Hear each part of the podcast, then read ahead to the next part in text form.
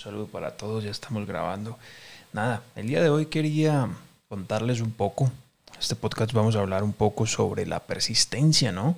Eh, recuerden que no soy motivador ni me interesa hacerlo en lo absoluto, ¿no? Pero sí toco temas que de alguna forma yo sé que pueden ayudarle a las personas, pueden de alguna forma ser útiles. Hoy traigo varios ejemplos para mostrarles también en pantalla, para los que están viendo el, el, video podcast, solamente para los que están escuchando, pues ni modo, solamente me van a, me van a escuchar, ¿no? Entonces, lo que quería contarles es, imagínense que eh, en Japón, generalmente, las personas tienen la idea de que un negocio, por ejemplo, las personas de una edad eh, superior a los 35, 40 años, cuando educan a, a sus hijos, a sus nietos, se tiene la idea de que un negocio realmente deberían de persistir un promedio de 10 a 12 años para ver resultados. O sea, para ellos no existe ese concepto de la inmediatez, ese concepto de ya mañana monto un negocio, creo una página en Facebook y ya mañana si no me da dinero lo cierro y voy y hago otra cosa, ¿no? Y eso de alguna forma es una cultura, es una, es una ideología, una idiosincrasia muy nuestra, muy latina. Muy, muy latina. En donde los jóvenes hoy en día, eh, hablo de jóvenes, de personas menores de 30, 28 años, inclusive de 35 para abajo, pensamos o nos han inculcado o hemos aprendido, no tengo idea de dónde hemos sacado esa idea de que tenemos que tirar la toalla, ¿no? Como se dice, y el negocio tiene que dar dinero y tiene que dar resultado en dos días, en un mes. Si en un mes no funciona, adiós. ¿Sí? Bueno, quiero mostrarles aquí en pantalla lo siguiente, mis amigos. Miren, esto es un caso específico. Para los que solo me están escuchando, pues les voy a ir contando.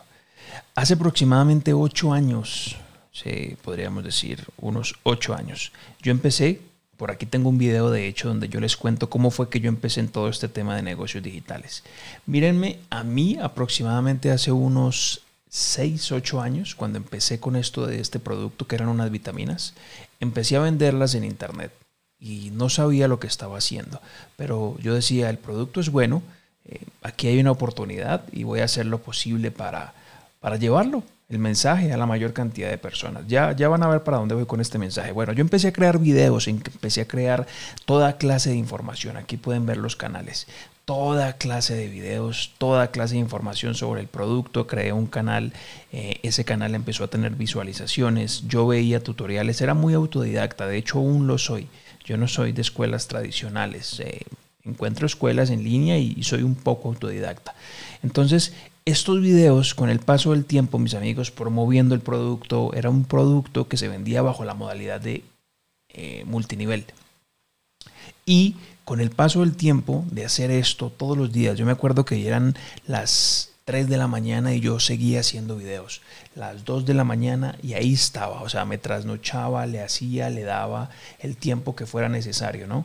Y en cuestión de menos de un año, este negocio ya me había dado un poco más de 20 a 30 mil dólares. En cuestión de un año, año, año y medio, sin pagar publicidad, sin hacer absolutamente nada más, ¿no? Eh, pero ¿a qué va el ejemplo con lo que les estoy diciendo de la persistencia de los negocios? Yo no sabía si esto iba a funcionar o no. Yo no tenía claro si realmente el hacer y el invertir todo este tiempo que le iba a invertir a este proyecto, haciendo videos, promoviendo, todo este tipo de cosas. Y quiero, quiero que quede algo muy claro. Todo esto se hizo en línea. Este negocio no se contactó absolutamente a nadie, chicos. Yo no contacté absolutamente a nadie de mis conocidos personalmente para decirle, venga, lo invito a un negocio de multinivel. En lo absoluto. El que me conozca y diga que eso fue así es mentiroso. Eso no fue así. Todo fue en línea. Todo fue a través de videos, todo fue a través de redes sociales, grupos, YouTube, etcétera. Y eso generó ese resultado en ese lapso de tiempo. Entonces yo no sabía que esto iba a funcionar, yo no sabía si iba a funcionar o no. De hecho no tenía ni idea. Yo dije, pues hacer algo a no hacer nada. Yo veo una oportunidad aquí, creo en esto y creo en mí. Hice lo mejor que pude. Y si ustedes pueden ver algunos videos por aquí, ustedes pueden ver de que pues no es la mejor calidad de videos. O sea, eso no importa a la final.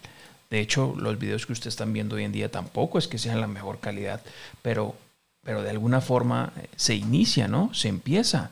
Y, y el mensaje del día de hoy en este podcast y en este video era o es precisamente eso, ¿no? Si usted ya tiene una idea de negocio, si usted tiene un proyecto y ya de alguna forma lo ha testeado, bueno, persista, busque la manera de incrementar sus habilidades para hacer de que facture mucho más, busque la manera de incrementar sus habilidades para hacer de que el producto llegue a muchas más personas, que el contenido o el mensaje de su producto o su servicio sea mucho más creativo, sea mucho más interesante, sea mucho más estético. Con el paso del tiempo es que uno va mejorando la, calidad, pero no, no, no puede pretender uno que de primerazo ya va a tener la calidad que uno quiere y uno muchas veces cae en el error de compararse con toda esta cantidad de cosas que uno ve en redes sociales, gente que es muy profesional, youtubers, eh, gente que tiene marcas, que son muy buenos haciendo contenido, eh, su edición de videos es espectacular, su calidad es increíble y tienen unos estudios de grabación de millones y millones y uno se compara con eso cuando está empezando y dice, no, pues es que cuando voy a llegar ahí, ¿no? Y no necesariamente para tener resultados uno tiene que estar en esa condición o con esa cantidad de cosas, ¿no? Eh, para que lo, lo tengan presente. Se puede hacer lo mejor que se puede con lo que se tiene en este momento. Así que ese era el mensaje del día de hoy, chicos.